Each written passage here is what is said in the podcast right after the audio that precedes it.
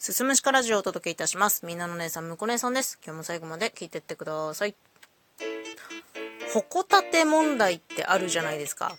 最強のほこと最強の盾、どっちが強いか、みたいなね。これ他のことにも言い換えられると思うんですけど、私の中で光と闇はどちらが強いのかっていう問題がずっと心の中にあったんですよね。光が全てを照らしてしまえば、そもそも闇という概念は生まれないけれども、例えば、深度、こう、何万キロの深い海があったとして、その深い闇なら光すらも通すことはできないと。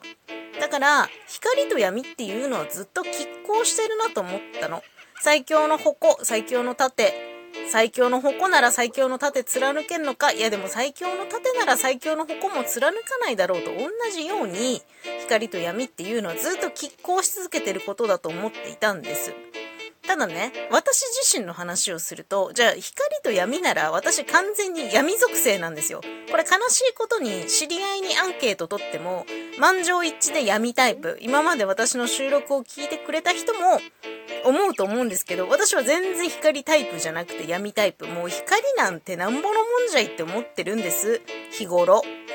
で、その光に勝つにはどうしたらいいのだろうと考えていたところにですね、吉報が舞い込んできました。今ですね、光を吸収する黒塗料っていうのがあるらしいんですね。これ普通の黒い塗料だと、どうしても光を反射して若干ツヤが出てしまうらしいんだけど、この光を吸収するという考え方でですね、黒背景に完全に溶け込む漆黒が生まれたらしいの。超マットな黒で、全然反射しないんだって。すごくない？で、さらにね、まあ新しめのニュースなんですけど、今までは塗料でまだ脆い部分があったんだけど、この考え方を次は1枚のシートにした究極の暗黒シートなるものが開発されたっていうニュース見たのね。で、このシートっていうのは紫外線も赤外線もその他の可視線すべてのものを吸収してしまうっていうもうすごいシートなんだけど、つまりこれは光に対する勝利宣言なんじゃないかって私はそのニュースを見て思ったの。そうか、光を通す、通さないじゃなくて、闇が光そのものを吸収してしまえば、これもう勝てるんだと。もう光をも取り込んでしまう闇。もうつまり、何のことか、洗脳ですね。これは 洗脳の話。もっと言えば新興宗教もそうじゃないなら買収よ。お金の力で、マネーの力で、光を手の内に収めるという手もあるなと。ね、何の話してんのかっていう話なんだけどさ、まあ、洗脳されて、洗脳もされない、買収もできない、そんな光があっても、吸収する方法って多分考えればいくらでもあると思うんですよね。だから私の中で光 VS 闇問題ね、結論が出ました。闇は光を吸収できるから闇の方が強い。これが答え。どうですか？私はそういう風に思ったんですけど。